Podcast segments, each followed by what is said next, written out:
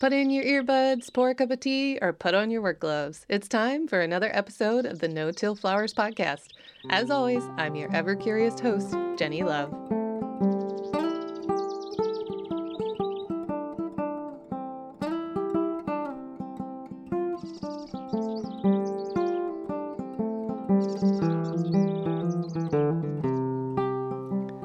Today's guest needs little introduction in the small farm no till world.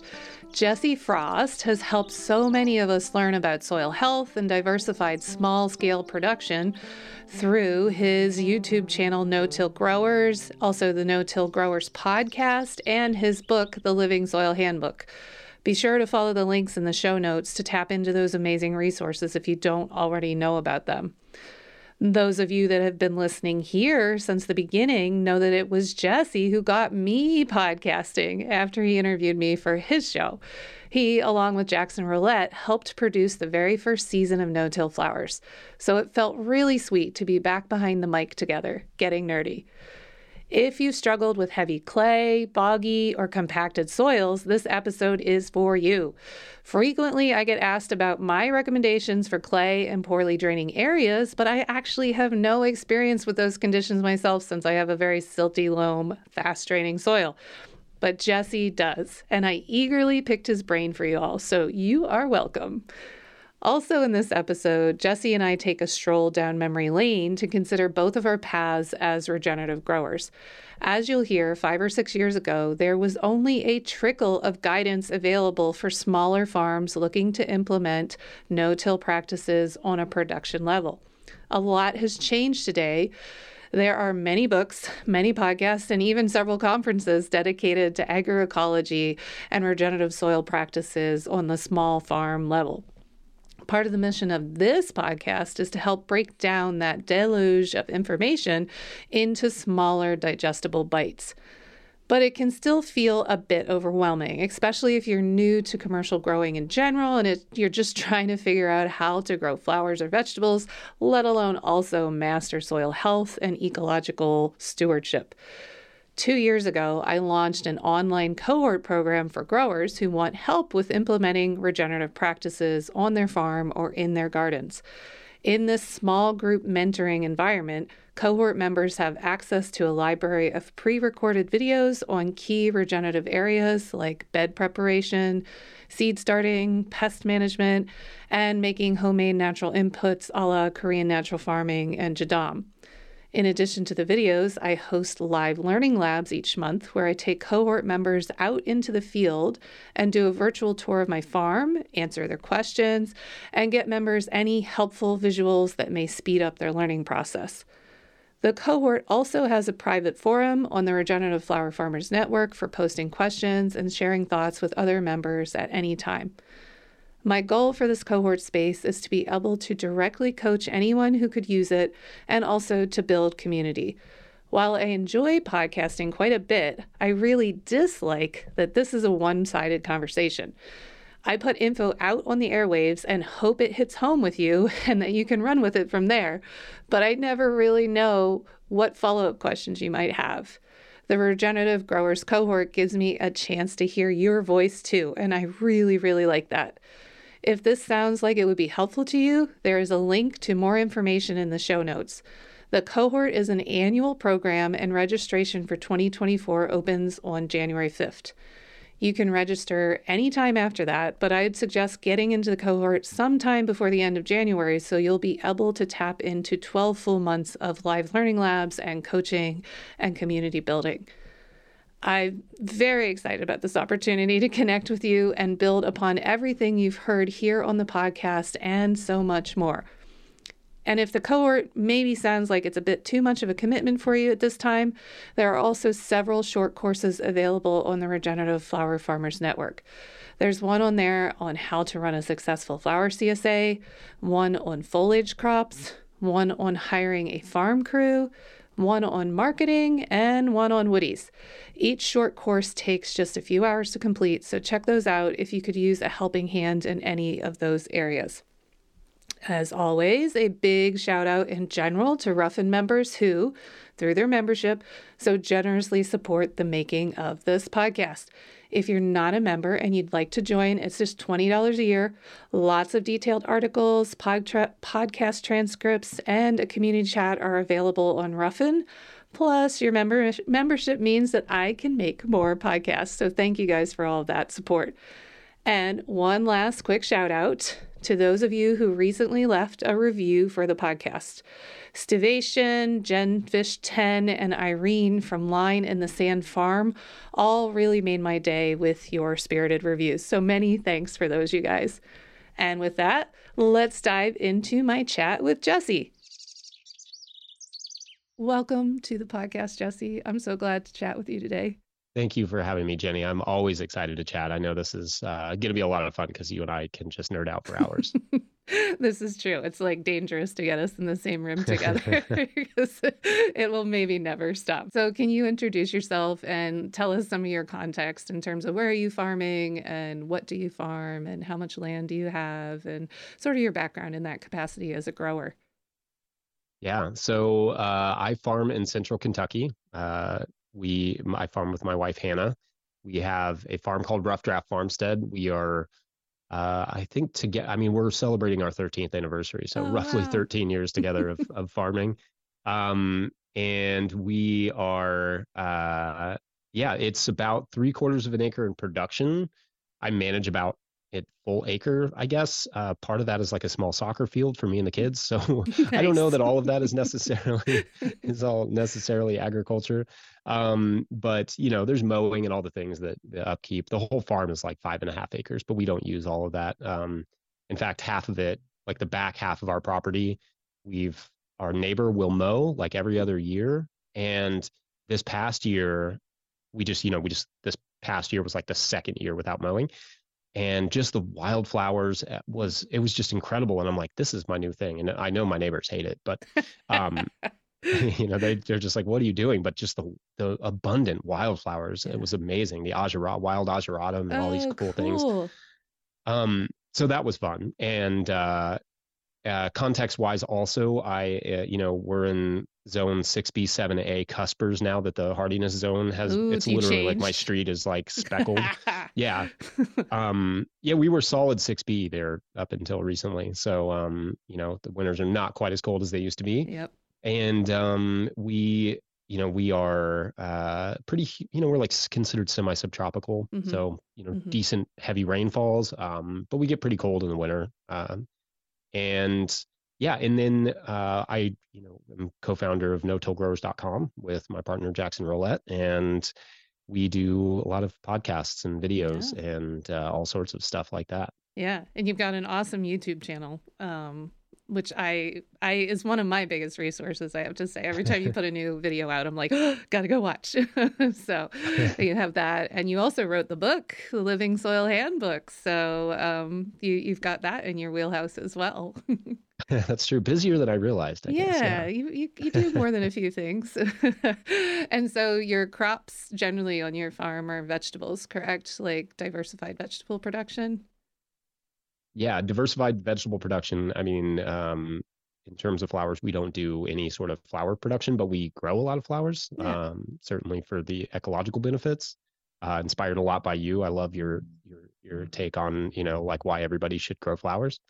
and um, you know, I I think for a long time I was kind of like flowers, like it's yeah. cool, and I like them, and I like the butterflies and stuff. But I think you, yeah, I mean, I love just the, the, amount of crop families that I don't yeah. share with flowers. I love yeah. the diversity of insects and stuff that they bring in and um and the beauty of course just like our farm with the living pathways as we've talked about in the past uh it just feels like a park and adding the flowers to the hedges and stuff it, mm-hmm. it just makes it it's just such a like relaxing and nice place to be it doesn't feel like this like you know stagnant or uh, you know a farm atmosphere, this business atmosphere necessarily like it it is but it doesn't feel mm-hmm. that way which is yeah Yeah, especially Um, if so mostly live. vegetables. Yeah. Yeah, yeah. If you live at your farm, it's so nice to have it feel like you would actually want to go out there just to relax in the evening Yeah. instead of it always just being this production space. So I think flowers do a lot to add that. And then just the um, amount of diversity of life that comes in when flowers are around, and then all the beneficial insects that come with that, which really help with pest control. Um, so yeah, I'm I'm a huge advocate of having lots of flowers at vegetable farms as well. So, but what's nice about your farm, and for those listeners who don't already know your farm, is that it's really a, a very similar scale to a lot of smaller flower farms, um, similar to mine. So, like your farm and my farm are, you know, my farm's maybe a little bit bigger, but most of it's in perennial production. So the actual annual production is similar to yours, and so there's a lot of transferable information. I mean, it doesn't necessarily matter what the crop is; it's the the um, stewardship of the space and how you lay it out and everything is really um, you can just you know trade spaces basically with that kind of information. It doesn't matter. So um, so that's why i highly recommend anybody who does not know your youtube channel yet should check it out because there's such valuable information for soil health and living pathways and um, bed preparation and all sorts of things that you go over in that. And i i really value what you create there. So um, so now my next question is how did you learn about no-till growing and regenerative practices? Because you literally like you've literally written a book on it now, essentially. and you have this great YouTube channel. And so it's like, where did you start? Like what what was your primary educational resource when you started? Um, and maybe even just if you can talk about like what drew you down this path anyway in the very beginning. Was there a production problem or you were just really curious? I know you maybe were organic before you started to really dive into no-till per se. So just walk us through like early days, Jesse, like trying to figure out no-till regenerative farming. Yeah, yeah, it's funny because you know these sorts of uh, you know uh, histories are can start in so many different places. Mm, Um, for me, like it really goes back to when I was living in New York City and working, and all of it's really starts here because I was living in New York City and I was working in wine, and I found like discovered, and I don't know, maybe we've talked about this on previous episodes, but I mm, discovered these like natural wines, Mm-hmm. and I really wanted to understand like what made them tick, like what made them so different from other wines, like why these felt so alive and so vibrant. And so I started visiting those producers out in Europe, and and I remember one producer in particular, uh, named Bertrand Gautherot, uh, who's at Vouette and Sorbée is the name of his uh, champagne, and it um, he I just remember going to visit him, and I was young, I was probably like 25, 24, Yeah. 25 maybe, um, and I would I went to visit him, and he took me to like I was going to see this winemaker. It was one of the first I'd ever seen like on their property and he didn't take me to his vineyards he like took me to his cattle. And i just Oh, remember being like whoa this is like very different. Um and i was not like i didn't have a background in agriculture so it wasn't like i even knew what to look for what i was looking at really beyond i was Yeah. like okay cattle i get it um but Was it was vaguely biodynamic? What was the cattle for? Or was just for like manure production and pasture um grazing and stuff? What was that what was that about? yeah so the cattle was about the biodynamics Okay. um Okay. and because uh, we don't hear about biodynamics very much in vegetable production Mm. and um, flower production, but like in the wine world, especially in like the early aughts, Hmm. early to mid aughts, like that was a big thing. Like biodynamics was like a very big in the wine world, and still to some extent is, as far as I know. I mean, I'm a little bit Mhm. out of that that world now, but um, uh, you know, it it for that for me, like I was aware of it, and I'd read a little bit about like Steiner and and Mhm. how biodynamics works.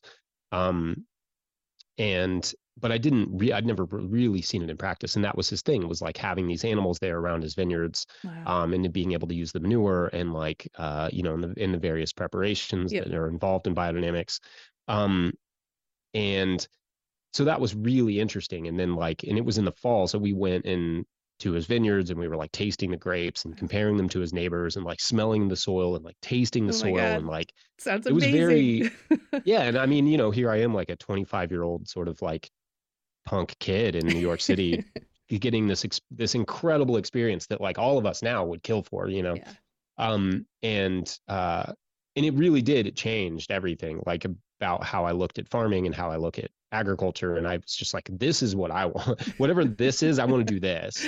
And so like you know within a few years i had figured out how to like kind of leave new york city and and explore that. Um, for me a long time too i wanted to be a winemaker. I thought that was what ultimately like you know what i was working towards mm-hmm. um, but i also know about my personality that i don't i can't just do one thing like i don't want to do i didn't want to just make one product like right. i was like that i don't know that's yeah. my personality like i want to do a bunch of different stuff so um, and I'd also had a background in cooking, which is like a whole other story. But that was I was like, oh, food. Okay, food makes sense. Like I like eating good fresh food. I love vegetables. Um, this is like this seems like a sensible path. So uh, this does answer your question eventually. I promise. Um, no, the, I love this background. Keep it coming. I know. I know. I can't help it. I can't help but just load it with context.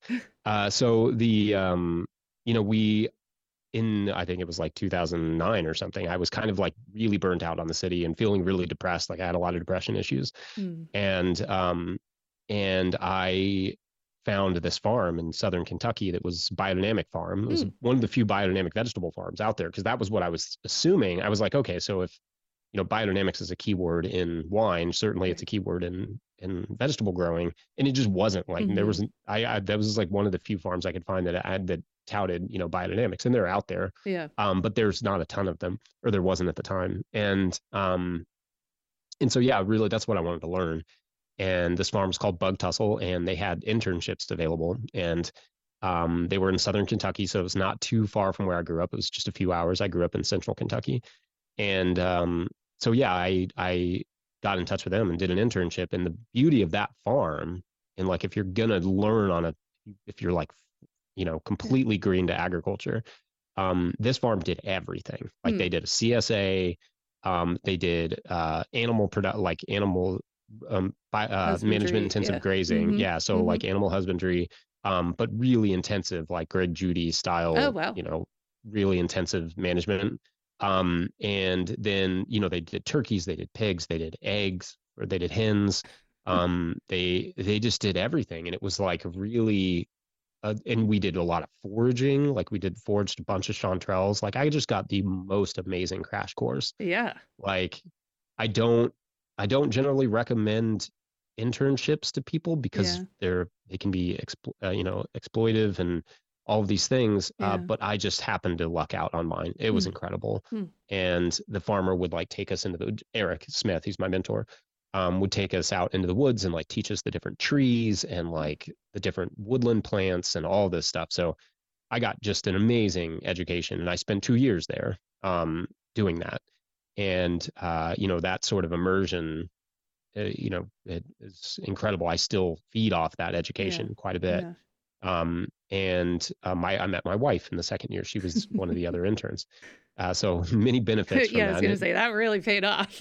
really paid off. Just keeps going. Um, and I also met, like, speaking of biodynamics, just to shout him out, uh, mm-hmm. Jeff Poppen, who's the barefoot farmer. Mm. Um, some people may be familiar with him, some people may not, but he's coming out with a book in the. If you're curious about biodynamics, yeah. um, I wouldn't be the person to ask. It's been a long enough that I wouldn't be able to explain it very well. But he's coming out with a book from Chelsea Green in the oh, in cool. the spring. So um, and he's one of he was one of my mentors as well. Just very eccentric character, but one of the smartest growers. Like just his knowledge of production is incredible. Yeah. Um, but uh, yeah, so I got a really great crash course in like everything farming and biodynamics and all that stuff. But we were a tillage farm. I was going to say, was it no till? That was my follow up question. Is that where yeah. you learned about no till? So we were a tillage farm and a row crop farm. And for people that don't know what like row cropping is, it's basically just like a single row in a big tilled field field mm-hmm. you just till it up every year and then you just kind of do rows like mm-hmm. you would mm-hmm. see you know like most farms mm-hmm. are, are row crop farms um, so that's kind of what we were doing but we were doing diversified vegetables and we were using a lot of compost uh, horse manure compost and um, we would do cover cropping. Like it was a very ecologically conscious sort of form of tillage. So i learned to till but i learned to till right. Yeah. and it was always there these ideas like sort of bouncing around of like you know uh, different ways to incorporate that idea of like not let's not till it this year. Let's how can we just get the crop in without doing that? Mm-hmm. um, but when you till a lot you find that like if you don't like it that first year stuff can get really compacted depending on the soil that you're dealing with so it doesn't feel possible mm-hmm. um, and i would try different things especially like when we moved away from there uh, it would have been my wife and I bought land from them. We lived there for four years. We built an off grid cabin. That's like a whole other story. We lived without running water and electricity for like four years. Wow. Um, and you know, in that total, like before that, we were living in a barn, so it was quite an upgrade. but we, um, so we did that for yeah for like six years. That was what we did.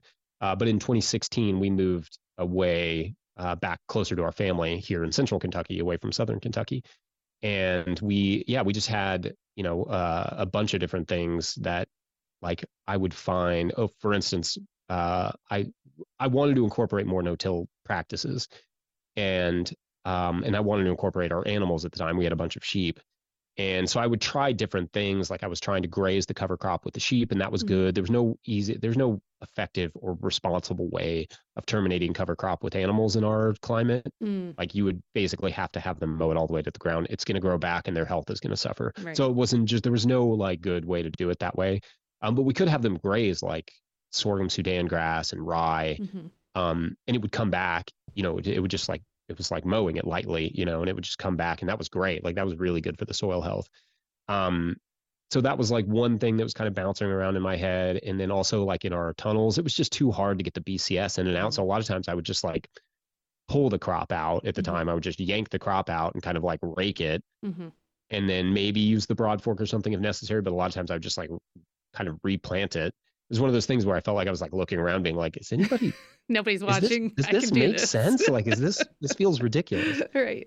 Um, it's too um, easy. That's what I say about no-till farming. At a certain point, it's actually too easy, even though it's eh, overwhelming in the beginning when you're trying to figure it all out. But it's so much easier than tillage. I swear. I know. Yeah. Yeah. And in a way, it felt like, I mean, it felt like cheating or something. Mm-hmm. Yeah. It was yeah. like it was, and you know, certainly it can be harder, but it was like it can be depending on the design. But that in that case, I was just like, this is so simple. You know, mm-hmm. I don't have to wait for the soil to like digest anything. I'm just mm-hmm. going.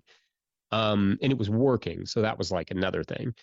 But I still didn't feel at the time that it could be translated to the fields, mm. like to a bigger scale. Okay. Like I was so like, I can do it on like a 50 foot bed okay. in a hoop yeah. house. Okay.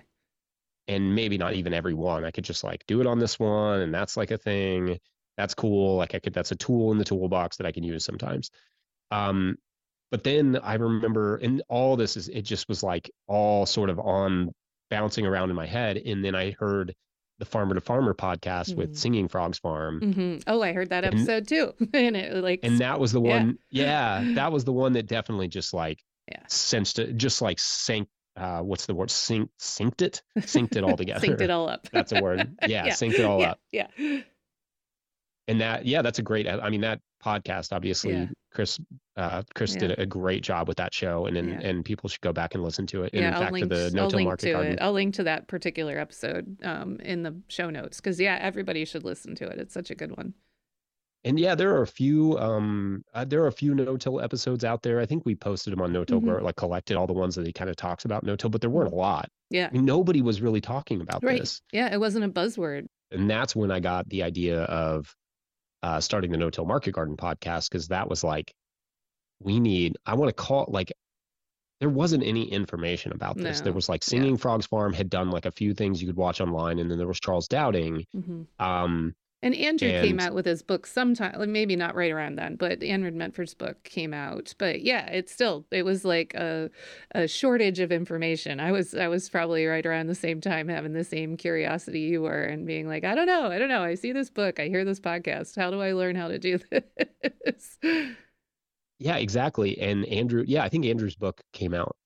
I want to say in 19, maybe like early. Yeah, yeah. I can't remember. I yeah. interviewed him like right after it came out um, but yeah, that was that was super helpful because it was mm-hmm. seeing like from a bunch of different angles. Mm-hmm.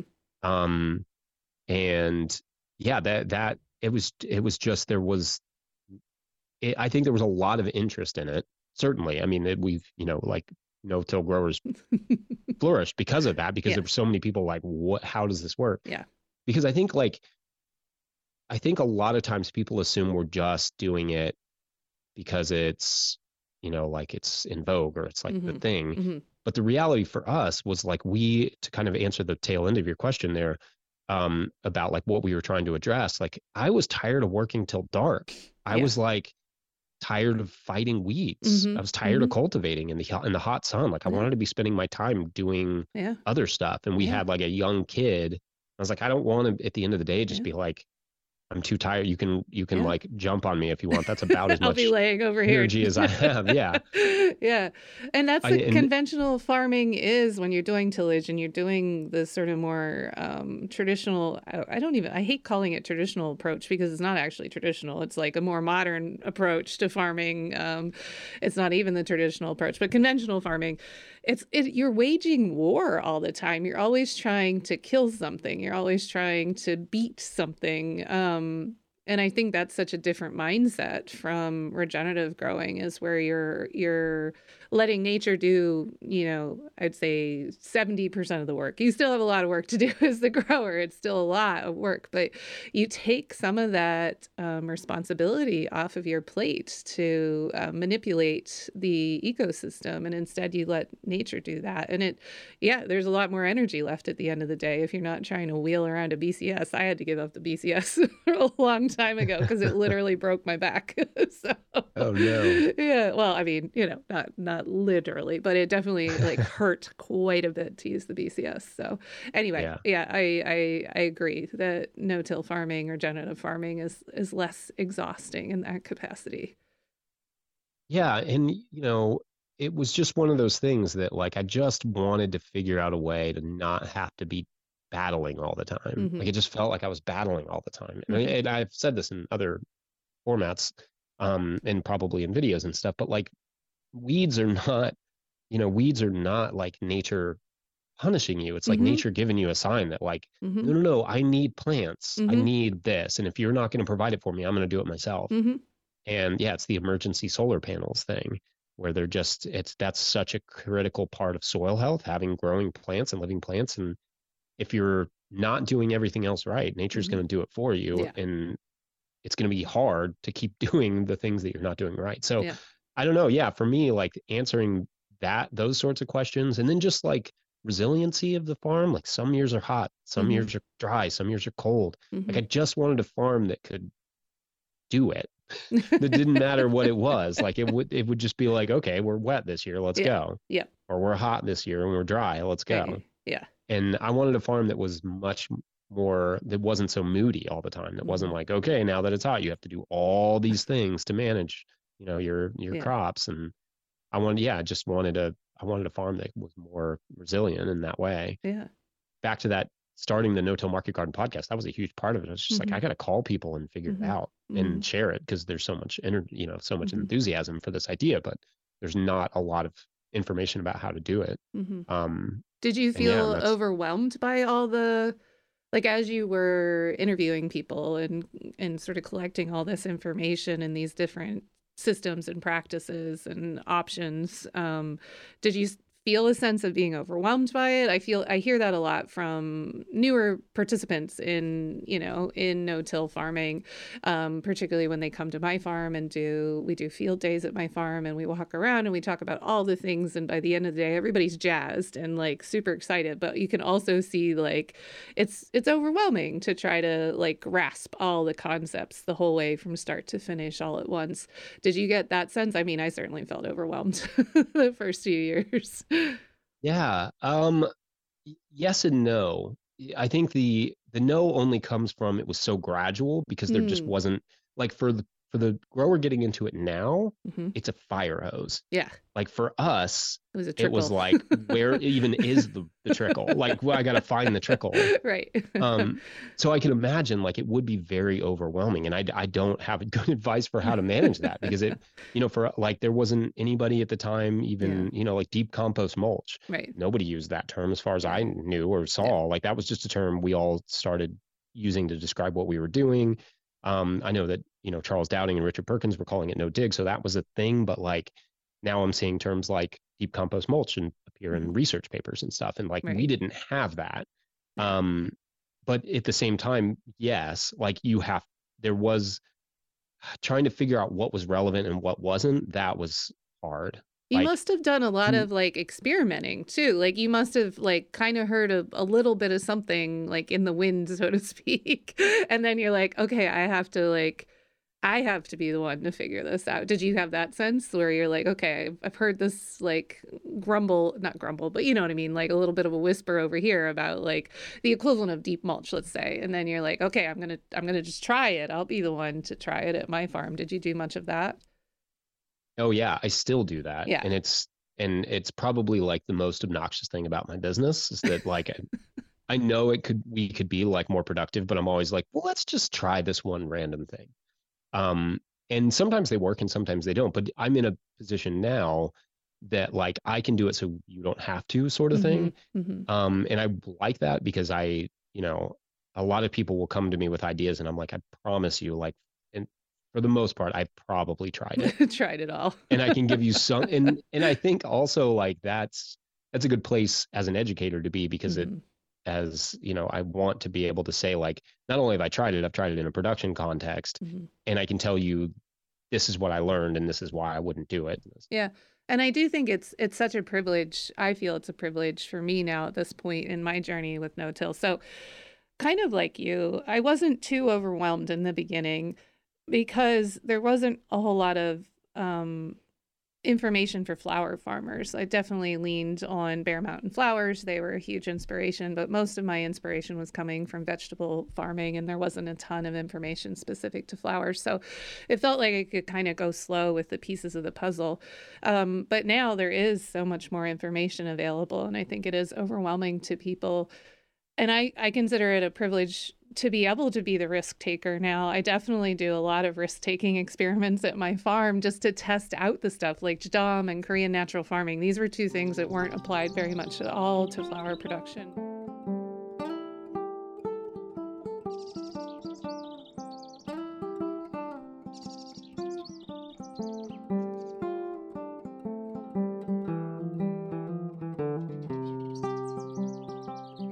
You mentioned, and I wanted to make sure we do it, to talk about how you moved farms and how that probably totally changed your context. Um, because uh, I know you didn't move very far, but I also know that you don't have to go very far to have a completely different context um, around your farm in terms of soil and and resources and um, layout and stuff like that. So I really wanted to dive into this as for the meat and potatoes of of talking about production is um, can you explain what major shifts happened between moving your farms? And then also, I want to go down the rabbit hole of talking about compaction and heavy clay.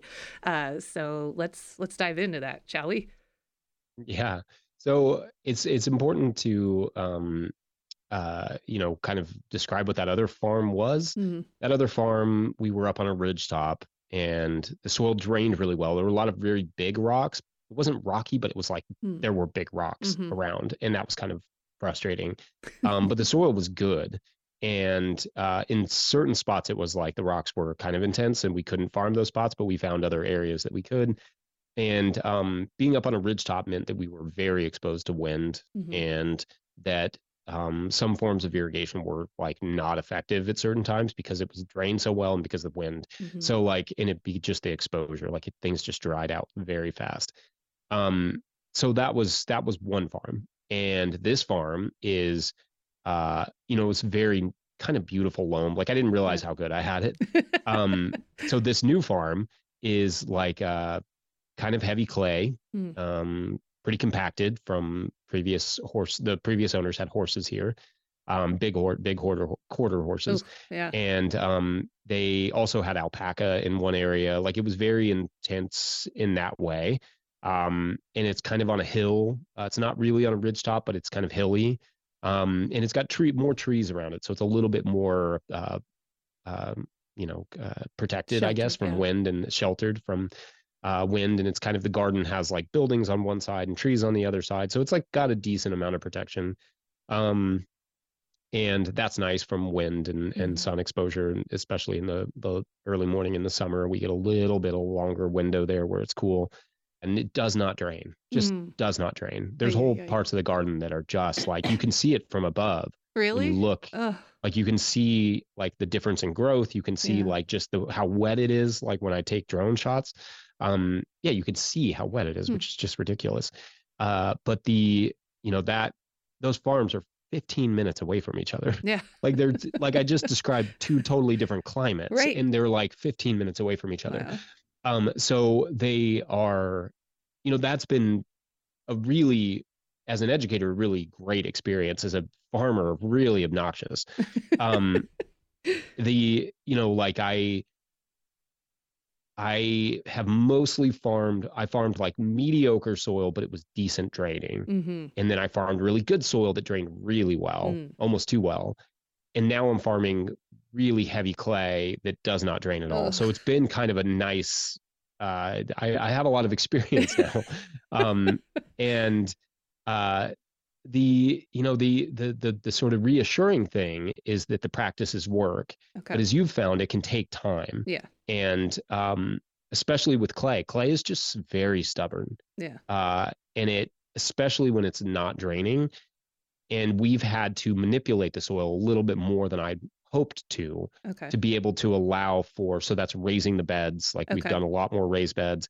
Um, that part that doesn't drain that you can see from above, I had to turn all those beds downhill and Oh. originally I kind of had them running across the slope. So this past year, we kind of were like, we were getting there. Like I could Yeah. tell the production was improving, but I was like, do I want to spend like three more years really working on this plot? Yeah. Or is the better thing to just turn these things downhill because that's what they seem to want is to be able to just like let them release a little Mm. bit more of that water. So Mm. we turned them all downhill and I put them all in cover crop.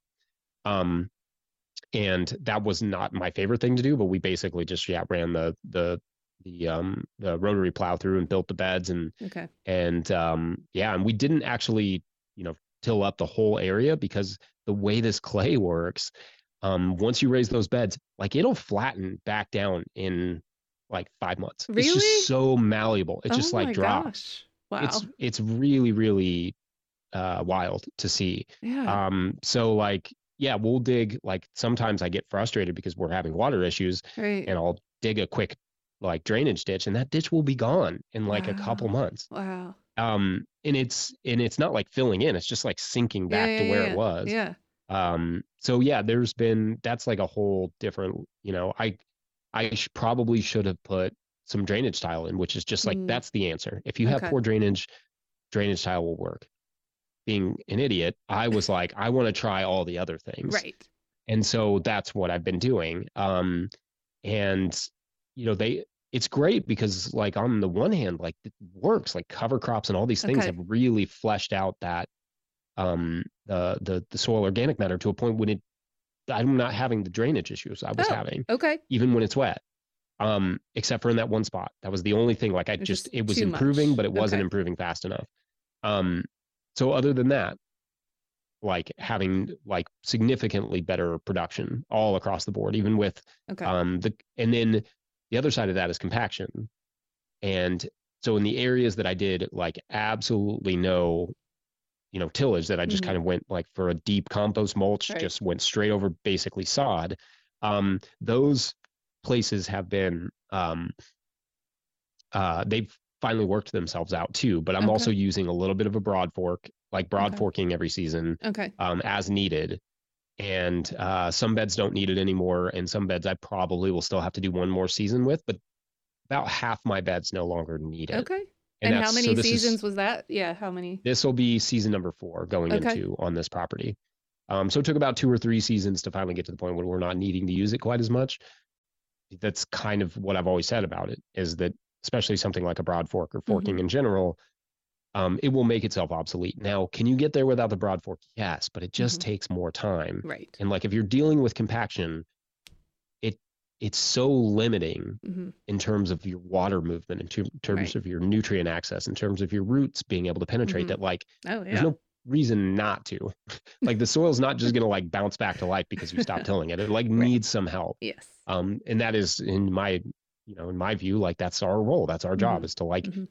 Be that steward. Mhm. And so when you're broad forking and you have a lot of compost involved and it sort of works itself down into those cracks, starts to pin that that compaction apart Mhm. and give some space for microorganisms and for you know roots and and uh, fungi to really like sort of push that apart Yeah. together. Yeah. Um, and that's uh, you know, so my that's been my experience is like the parts that were really rough in our Mm-hmm. garden are no longer that way. That's good to Um, hear. And it's just that one plot that I think I think there's like some hidden drain tile Hmm. somewhere that's leading right into it. I just don't Yeah. think there's Yeah. and there's almost no way to find that stuff Yeah. unless I just dig up the whole plot. Right. Which So no. Yeah, which I don't feel like doing. right. So- just no. Just yeah. if I don't have to, great. Yeah. Um So I so other than that, yeah. I mean, yeah, that's been that's been huge. been waved done it. All right, I have a couple a couple questions here because I get asked so frequently about heavy clay and I have zero experience with heavy clay. I am like your earlier farming experience where you had very well draining soil. I have this silty loam that I literally can't keep moist enough. So I don't know much about bad drainage issues. My experience is too much drainage. Um, and so a lot of people you know are going to get so much value out of hearing your experience with this. So let's let's tease this apart a little bit. So you used let's let's ignore the spot that's like super uh, boggy and just go for like a spot that was like had been horse pasture and was a little bit compacted and was heavy clay and wet. So you started did you start by tilling that like a first time till like can you walk me through your bed um, from start to finish in an area that wasn't like overly saturated Yeah. So there's a few di- I've done it a few different ways. okay And it seems to be not the same result. If you do it with some tillage, it's faster. okay Like the result, like you get to that good, you know, humming soil a little Mhm. faster. okay Um, but you can do it one of two ways. You can do the sort of, um, I mean, there's many ways to start a garden, but let's just say for our purposes, there's two main ways, which would be like adding, if you, if you know, like you have compacted, sort of depleted uh, clay, um, adding a decent layer of compost and then tilling that into the soil and then never having to till again, Okay. right? Like you may cause some more compaction areas, but you're going to Mhm. Reduce you're going to give some the soil something to work with to get through that compaction. And so the key Um, there is to put the compost with it to not just till like you don't do you think just if somebody can't get compost and they have heavy clay should they avoid tilling then? Because tilling would just end up creating more of a compacted thing or in your i know you use compost probably so maybe you don't know the the you know sort of comparison there but what would you recommend i've done it without compost too. Oh you have? So okay. I- oh i i jenny I'm you tried you, it I've all. I I've know done Jesse. all of the i know you have. Um and yeah to my to my own uh, detriment chagrin. maybe. Detriment. Yeah so um the yeah so what in that situation like if you don't have anything to sort of complement that that depleted you know uh element of the soil um and you can and you have the time uh you know what we've done in the past is worked up a plot like that um tarped it to kind of kill back any of the sod hmm um, and then we plant a cover crop and then we let Okay. that go over the winter and then the next spring like you you will still have weed issues um, to contend with depending on you know how well the tarping did um, but that will sort of get those roots down in there and, and Okay. it it does help to break it up a little bit okay um, if i mean the compost leaf leaves whatever you can use to like get in there and like break it up a little bit is is important and you will probably still have to do some broad forking but okay your soil will tell you that. And Right. I always tell people just go out there with a thing of rebar. And if you can't Right. really push it into the soil past like eight inches, then you're going to have to do some broad Yeah. forking. And it, Yeah. preferably you'd be doing that in conjunction with some compost. hmm Um, and it doesn't have to be a lot. Like Right. compost is doesn't have to be a ton of compost. If you can even just like, I don't know, have somebody come behind you with a cup of compost and just right as you lift, as you break open the soil with the broad fork, just have them dump it in there. Something like hmm just have to do that one time to kind of get it worked in. Um, that would be labor intensive on a large scale, but on a small scale, maybe that's something you could do. Um, yeah, and then you know with the uh, if you yeah like I don't think most people have access to really good compost. yeah I would say most people don't, um, and most people couldn't afford it. And for you, I know Jenny, and you can talk to this talk Mhm. about this a little bit. Is not necessarily the right approach yeah um, for flowers. Es- Yeah. Especially there are there are vegetables that it doesn't do that well with, depending on the compost. But like yeah for the most part, vegetables do okay at a deep compost mulch. Um, I think it may be different for flowers. Well, it, they can work. It's it's tricky because um, again, you have to have really good compost. We have a, I think back in the in the archives somewhere, we have an whole episode about um, quality of compost and everything that we did a while ago. But it, too often newer growers adopt the deep mulch system where it's like cardboard and then four inches of compost on top of that. And they're not planting actually through down to the soil. They just plant in the compost. They take a transplant or they direct seed um, into the compost. And then the roots of the desired crop do not actually reach down into the native soil. And that's where I, my farm struggled immensely with that problem because I didn't know how to solve that. I didn't know that was a problem for the record. that was one of those things that I got overwhelmed by and had to figure out. And so um, eventually I learned that you need to punch a hole through the cardboard and plant into the native soil, even if you're using the deep mulch system. But my issue with um, compost has been the quality of the compost, which you just mentioned. You know, it's hard to get really good quality compost. And then if you do manage to get it, it is very expensive, though I think it would be worth the cost. If I could find good compost, I would. but it's really, really tricky, particularly in an urban setting like I'm in, um, to get that really high quality, aged, nutritionally balanced um, compost. So there's a lot of quagmires to avoid with when it comes to compost. Um, and maybe we won't go too deep into that rabbit hole. And people can go listen to the previous episodes on compost, and I'll, I'll link to that. But I do think that you can bring in compost and work it into the soil instead of the deep mulch system, I think um, tilling it into the soil, even if it's not super high quality compost, is a good way to add that organic matter to stimulate um, the the whole biome in the soil um, to kind of like rev the engines. It's that like deep layer mulch on top of the soil that I have um, anxiety about anymore because it really tied up. It did two things in my farm. It tied up all the nitrogen um, because I had the compost I was getting in is just highly um, carbon um, heavy in terms of it had lots of wood chips in it, um, and so we weren't work we weren't tilling it into the soil. We were just laying it on the top and doing that season after season after season. So eventually it was like just a really thick layer of compost on the beds, um, which is not balanced, which is actually not balanced at all. And then I was also having a lot of issues with it being hydrophobic.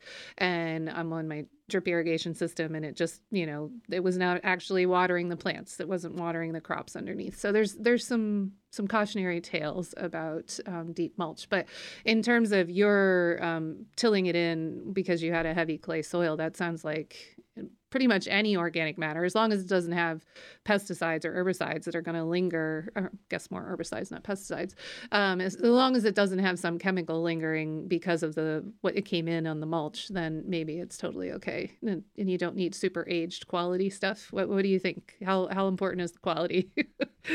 I mean, quality is so important to compost, especially if you're it's going to be a growing medium in that yeah. way. Um, you know, I think I do want to touch on that idea of the quality of the native soil though mm. um, because i think like what happens a lot especially in clay soils this is particularly hard on clay soils but mm. it can be hmm. hard on uh, it can also happen on sandy soils in the opposite way so like in what happens is you lay this like thick layer of compost down over just over the soil you never till sort of mm-hmm. thing um, and then you just get muck mm. right at the plant roots so like you know, like it'll break down, the weeds will all die or whatever, but then you put those put those plants in in the spring and it's wet and they just run right into a mucky mess right mm. there between the compost and the soil, uh, and the native soil. So like getting that native soil prepped first and prepared to like take on that compost layer, um, I found to be really important. And then, like I said, the the, the sort of reverse of that is the um, sandy soil where you get you right where the compost meets the sand, it's just like there is no water, that hydrophobic yeah. thing where mm-hmm. it's like there's no water in the mm-hmm. compost and then there's no moisture in the sand. Mm-hmm. So it just, there's nothing there to work with. Yeah. And whereas if you put some compost into those beds to begin with, it would give that a little bit of moisture retention yeah. to that sand um, to be able to to hang on to to water so that once those roots get there because they will roots mm-hmm. are going to go down 8 mm-hmm. 10 12 inches they're going to find that native soil and they need something to feed on. Yeah. Um, and they need air and all these things like with compaction. Right. One of the biggest factors is not necessarily the it, it is the moisture that's important. It's kind of everything, but it's the moisture, the nutrients, but it's that air factor. Like mm-hmm. air is a huge part of this. Like plants, plant roots and microbes, they all need oxygen. They need to be able to respire their carbon dioxide in the same way we need to be able to breathe out mm-hmm. after we eat something. um, and as we talk, and that's you know that's like what the soil is trying to do too. But if it can't, mm-hmm. if it has that deep you know compaction layer both low, like deep in the soil, but also on top of the surface, um, it's not going to be able to breathe, and that's going to lead to all sorts of problems. Yeah. Um, and yeah, I mean that that like the, the quality of composting, like you said, we've talked about it in that other interview, but I mean, yeah, I mean, there's always new issues popping up, yeah. and and that mulchy compost that we were talking about, that's yeah. like a that's great as a mulch. Like if right. you're gonna mulch your tomatoes or mulch, yeah, uh, you know, whatever flower is the equivalent. Um, that's great but if you're trying to use that as a growing medium it's it's much more complicated yeah it definitely is my solution to that which listeners have heard already is to um, to get mulch in the fall and use or not mulch, sorry, compost, though it does feel like mulch, um, to get compost in the fall and use it in my no-till tulip beds, which are basically just raised beds that we fill um, with just straight compost to, as a growing medium for tulips because they don't need tulips They're just looking for any place to hang out, put roots out, and grow. They're not the same as other plants, so you can you can put them straight into this um, complete 100% compost, and then over the course of the winter, um, the uh, microbes are working on that compost. Also, there's living roots from the tulips in that compost. And what it is, is it just kind of like ages the compost over the course of the winter. Uh, and then when the spring comes uh, for tulips, we just yank the whole plant out, the bulb and everything comes out.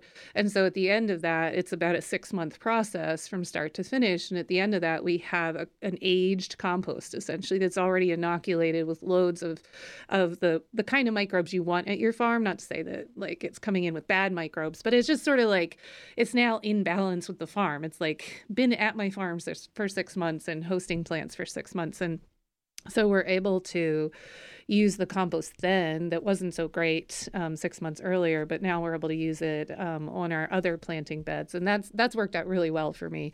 Um, I basically have not bought in compost and just like immediately used it uh, on on regular beds for I think maybe four years now because it just wasn't working very well for me when I was doing it in the past. It was it was it was not a happy place. Um, so yeah, definitely be cautious of compost. Um, everybody who's listening.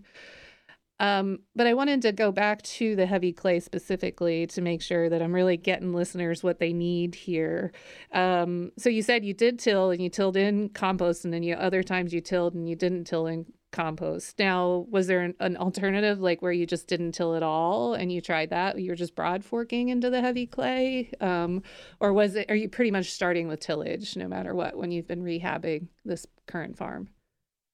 Well, I don't know how you would do it if you didn't. Okay. Like I don't right. like, you know, if the way that clay functions, like if you were to just clear that bed, right? Like just clear the sod, maybe you're yeah. using a tarp or whatever. Yeah. Um, and then pulling that off and then trying to broad fork and like rake it, it's just it doesn't it doesn't crumble. Like it yeah. just okay. kind of slicks. Okay. So I don't know. I mean, I suppose you could in a way, like um, you know, tarp it and then maybe add a cover crop and that would help because it does plants love clay. Like mm-hmm. clay is underappreciated for its for its, you know, cation exchange capacity, its ability to hold nutrients and and um, you know, for its ability to hold moisture. And that can be a really positive thing, especially in drier times of the year. Mm-hmm. Um, so it can be a benefit, but it you know, it has to be set up properly. And when you're broad forking clay, a lot of times, like if you don't have something you're working into that, mm-hmm. um, it's just gonna. It's sink like right I said back. with the mounds, like it's just gonna sink right back. Okay. okay. Um, because those those particles are so small, they just kind of it's like yeah, like kinetic sand or something. Yeah. Like it just yeah. like sinks together. Um, it's like clay. I was I going to say, it, did you consider starting a ceramic studio instead exactly. of a farm? if there's not good root systems going down in that clay, and you don't have you haven't like done anything to sort of separate the physically separate the mm-hmm. clay it, it, there's not many options there like it's just going to take you a long time i mean alternatively maybe you could just keep mulching over top of it mm-hmm. for a mm-hmm. few years and mm-hmm. just let it mm-hmm. keep getting there but like if you just put some mulch even if it's like a straw mulch or hay mulch over top of that it's just going to be a mucky mess for right. a few years say, it will get water. there yeah okay yeah it will get there but it's slow Okay. Um, So, do you think a broad fork is enough? If there's if there's newer um, growers out there, they're starting really really small and they're like they don't want to invest in a BCS or whatever. Do you think a broad fork would do it, or do you really need to get in there with machinery? you know, broad fork can do it. Um, it just, uh, you know, it depends maybe a little bit on the situation. Okay. I think I don't think you have to go in and just like hammer it with a tiller, and that may not be the like I wouldn't recommend that until it's a little bit on the drier side. And Okay. clay's tough. Like there's a Mhm. small window when it's like Mhm. wet, wet, wet clay, like concrete. like it's very it's it's Right. intense. Like Yeah. it can be it can be kind of a small window where it feels like you should or could work it. Okay. Um, so I actually like the approach with the broad fork. It just takes it's just you just have to accept it's going to take a little bit longer. And then when you're doing that broad forking, like just like a pro tip, Yeah. You know, when a lot of times when people are broad forking, they're they're going back like 12 or so inches, Mhm. you know, even like 18 inches, just going kind of as far as the tines will go. Yeah. Like when you're broad forking in clay and you really want to get it going fast, just go back like six inches. You don't have to go that deep. You're just trying to open it up a little bit. So just go back a little bit. Okay. It'll take it's double the work, but then you know it's less But work double the time. benefits. So that's kind of the whole point. All right, that's yeah, good to and gets know. it there faster.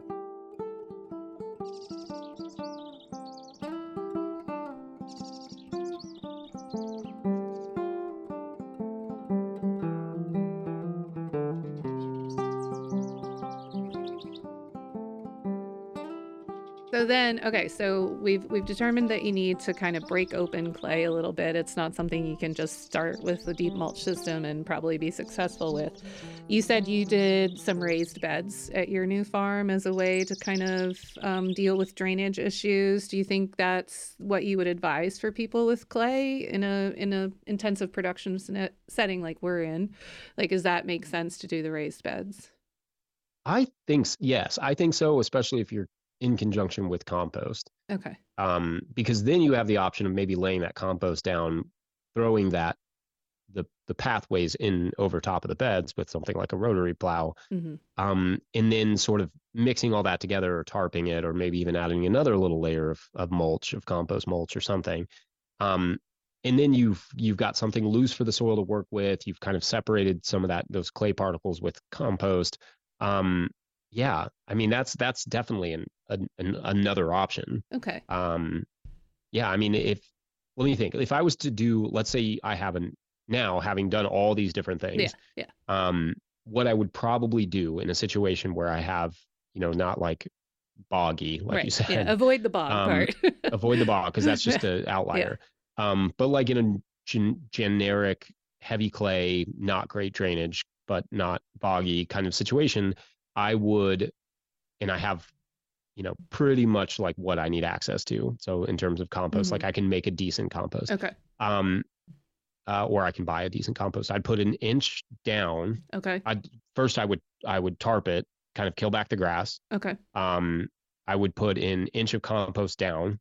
I would raise those beds just just from the pathways. I wouldn't necessarily maybe work that first layer of compost, raise those beds, and then I would maybe put another small layer of mulch or compost down. Okay. Um, and then my if I had time, I would do a cover crop and then Okay. I'd plant it in the spring. Okay. That's Okay. like my favorite thing is if I can use that. It's sort of like you were talking about with the tulips. If I can use compost in conjunction with a cover crop hmm to let that cover crop kind of kind of like prep that compost, that's the ideal. Yeah. Um, Yeah. It's not everybody doesn't have that access. So, you know, maybe it would instead of that compost layer after I hill up the beds, um, then I would just layer uh, do a do a cover crop. Then Okay. that could also be an option without that second Yeah. layer of of without like a mulching compost on top. Okay. Um, yeah. I and I want to clarify real quick for listeners because I know in in the veggie world this doesn't necessarily uh, apply, but when you say raised beds, we're talking about hilled up, mounded soil um, on a bed. In the flower farming world, a lot of times people picture like you know like raised beds with sides, like with wood or um, metal sides or whatever. So we're not um, in this context. We're talking about just hilling up the soil, so you don't have the added cost of putting in you know, built beds with um, material that you have to build a bed up. So, um, although I, I, suppose you could do that too, but it's not nearly no, as that's a good uh, that's a good clarification. Cost effective. if you're doing this on a larger production scale, as you say, you're doing like an acre, you do not want to be out there with um, um, two by sixes building raised beds over that entire acre, you will quickly be bankrupt with the kind of um, lumber prices that go. So I just wanted to clarify. So okay, that, and you've mentioned cover crops several times, and I'm sure they are. So I mean, cover crops are valuable for any grower in any context, in my opinion. Um, but for clay specifically, heavy clay, and you're trying to break up compaction, you're trying to bring more organic matter because adding organic matter to clay soil, I take, um, again, I got no experience here, but um, I take it that getting your organic matter levels up is probably going to be really effective in changing the texture of your clay soil structure and and getting better drainage and everything. So, what cover crops do you think are best? Obviously, it's different context. Everybody listening, remember context, context, context. But what have you used at your farm, Jesse, that seems to be a really good mix for clay? Yeah, you want stuff with really heavy root systems. So, like something like buckwheat, you know, that's a fast one that you grow in the summer, and that's fine. Mm-hmm. It does not have a particularly yeah. heavy root system.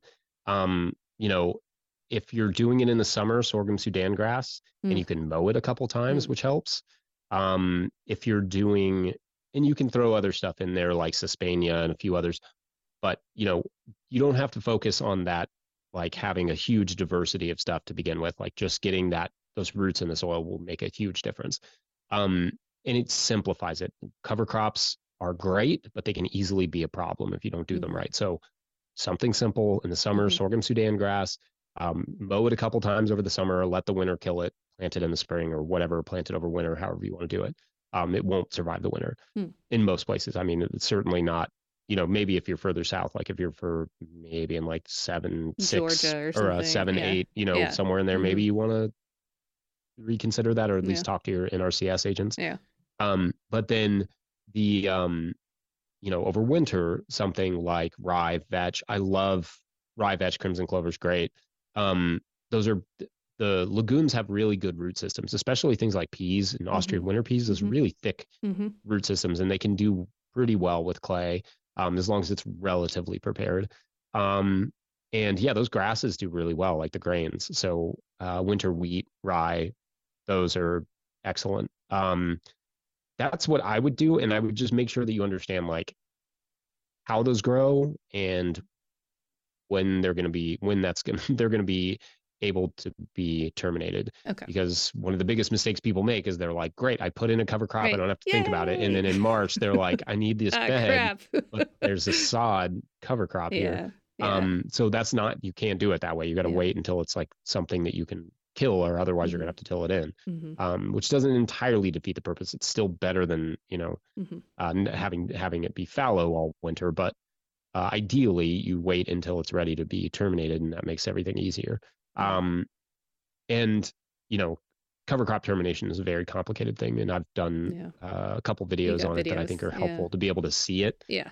Um, the uh, but yeah, and then there's also stuff like uh, like uh, field peas and oats. Yeah. Oats mm-hmm. are not a reliable winter kill for us. Um, but peas are. So field peas are great, and they mm-hmm. they just make a really nice, like thick, a mat of roots that works its way into the soil, and it really helps to kind of break it up a little bit. So, um, have you tried yeah, daikon, daikon radishes or, or tillage radishes at all? A little bit. Um, from you know, they they like the thing you have to think about with clay or with any cover crops is like if it if nothing wants to grow there the cover crop's not going to want to grow there right. either like yeah. they're a good they're a good indicator of how well the next crop is going to do mm. um and radishes do not love growing in wet in poorly draining yeah. wet clay soils um they can if mm-hmm. it's somewhat well prepared um and they will you know it's the fine root hairs that actually uh, uh natalie uh, Lounsbury, who does our, who is one of the hosts of the No Till Market Garden mm-hmm. podcast, um, talked about like did studies on that and mm-hmm. says like it's the fine root hairs that really do that decompaction. Yeah. Um, so that is something you can use. Uh, now that will push your season back a little bit in the spring just because mm-hmm. they that you know that yeah. they can, they need to rot. Yeah. Yeah. and um, they stink. So for the record, I am not that big of a fan.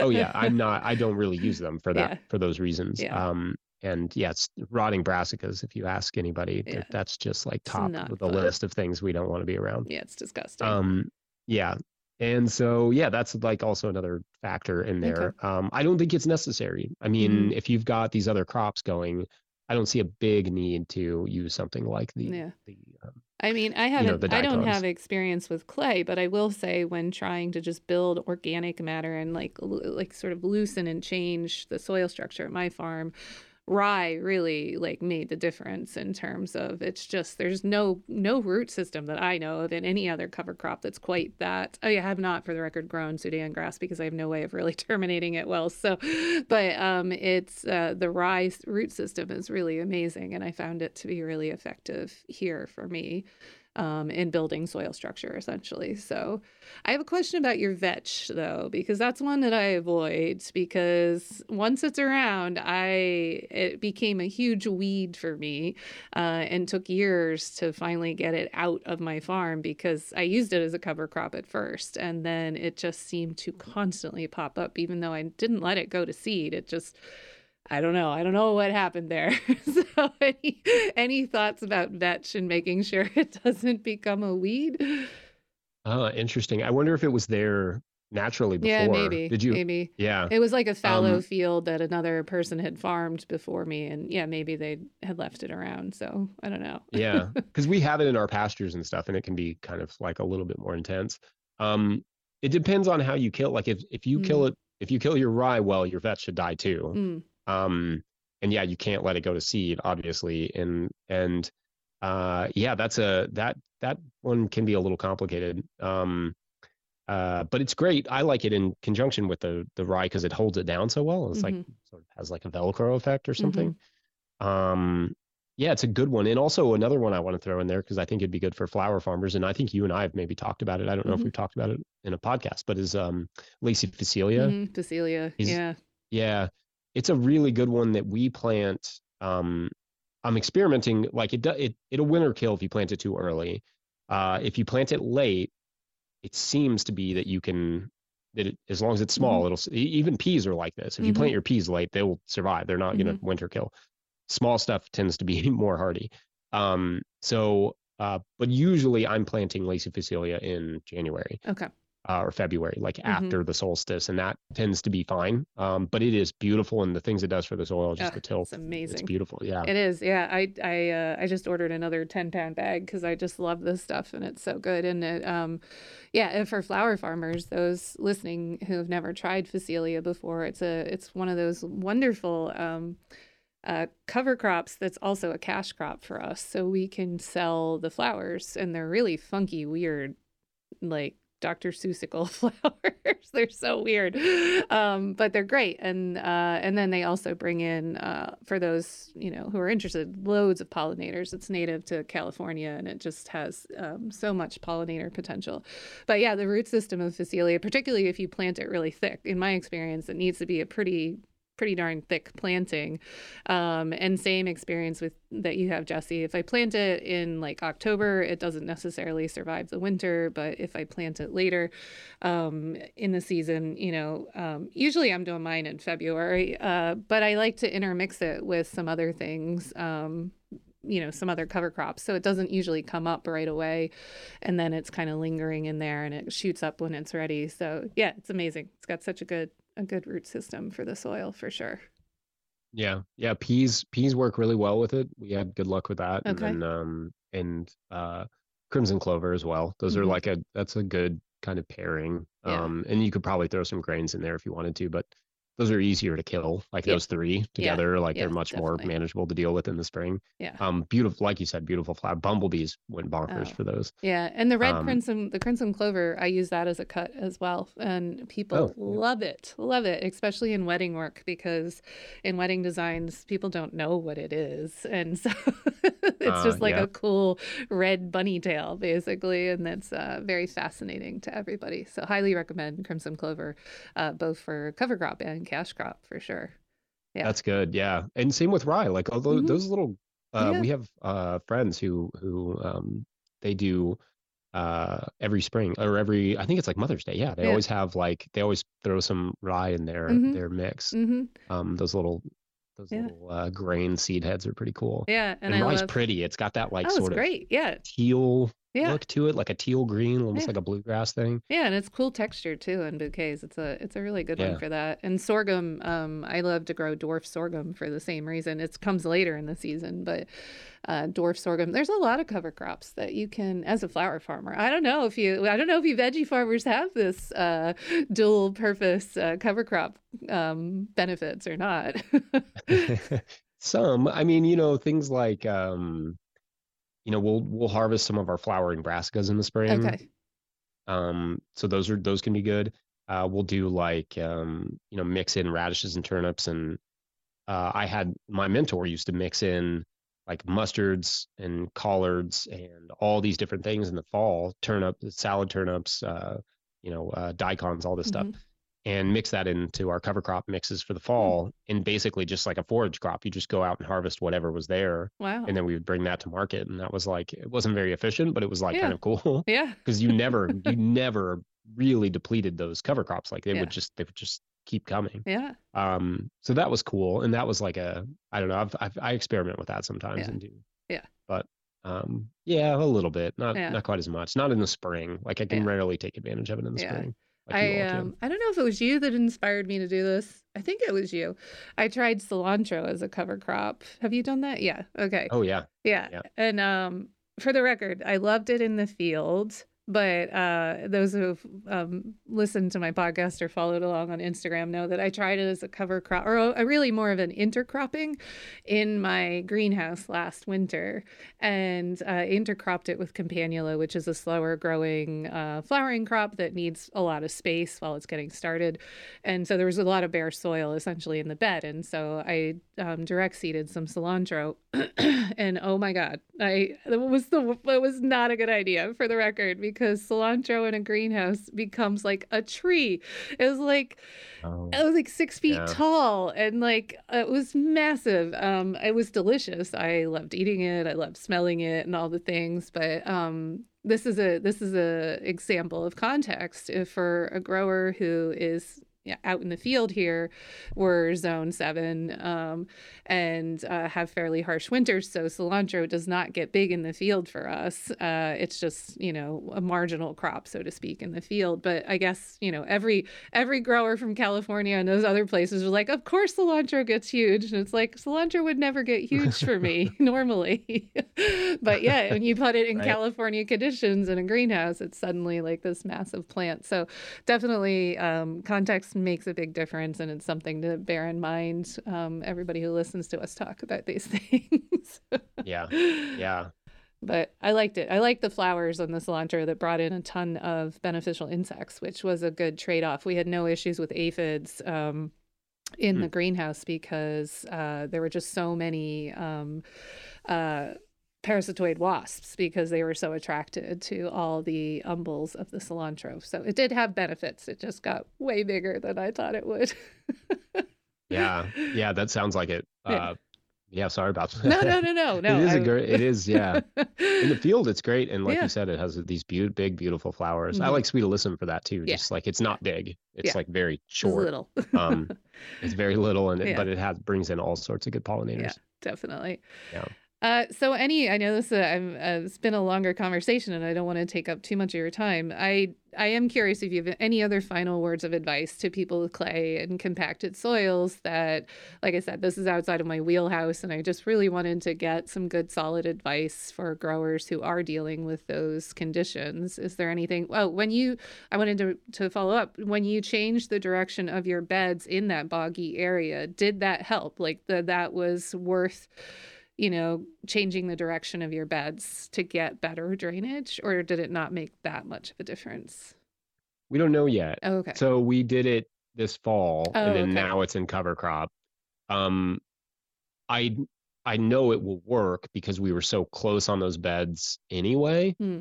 but what would happen is like basically like one half of those beds would just stay wet so like i saw the improvement on the side that wasn't as wet Hmm. but was definitely still boggy like i saw a really good improvement and i saw a slight improvement where it was very wet And so basically, I've turned it downhill and I put all that wet area, like the first bed in that plot, it's very, very wet, that whole side. Um, so basically, I just turned all the wetness into one bed or the two beds really.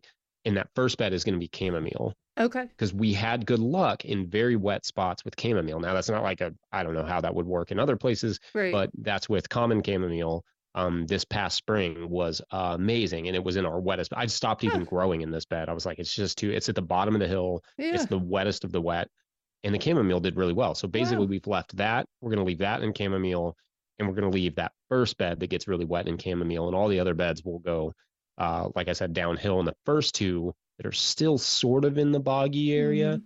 I put those into rye and vetch, and the rest I put into peas and oats because those I'm not as concerned with. Okay. Um, so you know plants i mean plants just do our magic like they just yeah. that's like the biggest thing yeah. is um you know maybe that chamomile and stuff will eventually just like work that enough that i don't mm-hmm. have to mm-hmm. that i can use those beds those areas um but i'm fine with just having a big bed of chamomile yeah. too like if that's what it is that's what it is and i'm Yeah. totally cool with that because it's beautiful and it smells it smells amazing and so it's like- good.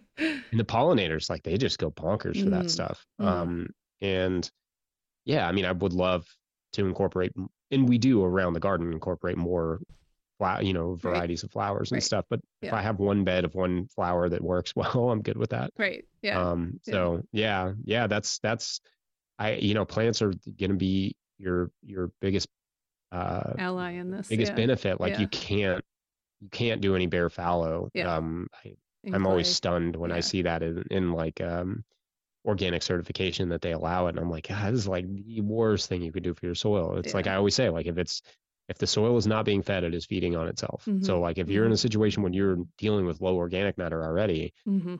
that is going you, you have to keep replenishing it. You Yeah. have to put something there Yeah. at, at, least Yeah. a mulch, but preferably a mulch and a plant. Yeah.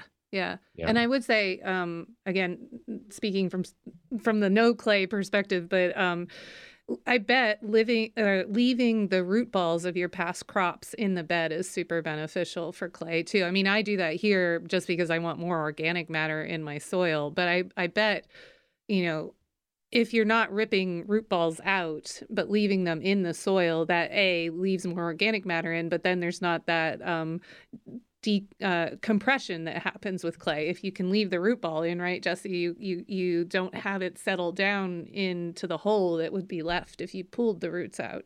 Am I explaining that well enough? Yeah, no, that I so yeah, I mean when we flip a bed, when we turn go from one crop to another, we always leave those roots in. There's like I mentioned earlier when I was first experimenting with no-till, I was pulling the whole root Mhm. out because I didn't know any better. Um, but yeah, when now we just clip it at the surface depending on the crop and we leave that root in. And that's why I always tell people like people think I'm nuts for using soil blocks Mm, um, because it is so much work. But I'm like, that is part of our fertility management Mm. program, is because I'm putting like double Yeah. or triple the amount of soil mix Right. in that a lot of people are, and that with that comes better root systems and Mm. it, the establishment's faster. All these things, mhm. like it is, in my experiments, those crops are faster to production. They Mhm. are generally healthier. Like it's Mhm. just a it's just a better way for us to produce crops. And Yeah. if I don't, if I can't or don't want to plant that week, they're fine to just hang out in the soil Mhm. blocks. Whereas cell trays, it can be like, Yeah. A You only- day. you have a window. you have a day. yeah. yeah. And so like with soil blocks, I don't have that. I like the flexibility. okay. Um, but also just that amount of soil mix that I'm getting Mhm. into this the soil and then I'm leaving it there. I'm not taking Yeah. it to the compost pile. It's just staying that. underneath. Yeah, because Yeah. then like that soil, that little bit of potting soil is like for every little transplant you put in, that's an injection of of good quality potting soil into your bed. That's like you will slowly over time with the thousands of plants that you put in, you're you're injecting the clay with another um, particle size, which is going to help it ultimately uh, change and and have different structure. So interesting. I didn't even think about that. The potting soil makes a Yeah. difference too. Yeah. Wow. Yeah. Yeah. And we always, uh, um, anytime we're planting, we always inoculate our, hmm uh, like any anything you can do in the greenhouse. That's that's when your garden is like close at hand, right? Like you Mm-hmm. Yeah. don't have to move around. It's the most efficient place that you can do anything. So like growing a healthy plant start. And then we dip that into like compost teas or something Yeah. like JMS, and Yeah. and then we take that out and um and then plant that. So that way we're not only putting Yeah. in that yeah. part, that large amount of soil mix, but also the microbes. Yeah, yeah. There's an, a former podcast episode here on No Till Flowers that I did with Lisa Mason Ziegler where we talked about seed starting and how you can inoculate your soil mix with all sorts of microbes to help send that out into the wider field space um, with time. So, but I'm excited yeah. to watch those beds that you change the orientation and see if that helps with the drainage and stuff. And I'm sure you'll be doing a YouTube video on that. I would guess. I'm wink, sure. Wink. I'm sure I will. so, in other words, listeners who who do have boggy, heavy clay areas, make sure you're tuning in to no till um, growers on YouTube so you can follow along on Jesse's uh, experiments, which are to the benefit of all of us. So thank you, Jesse, for doing all your experiments and all the leadership that you've put into this space um, with regenerative uh, small scale growing. I really appreciate you and appreciate the time that you've given to this uh, interview. It has uh, been a great use of my day. So I'm I'm absolutely ecstatic. I love these conversations. Yeah, me too. And uh, yeah. I'm always always happy to make some to make some time for them.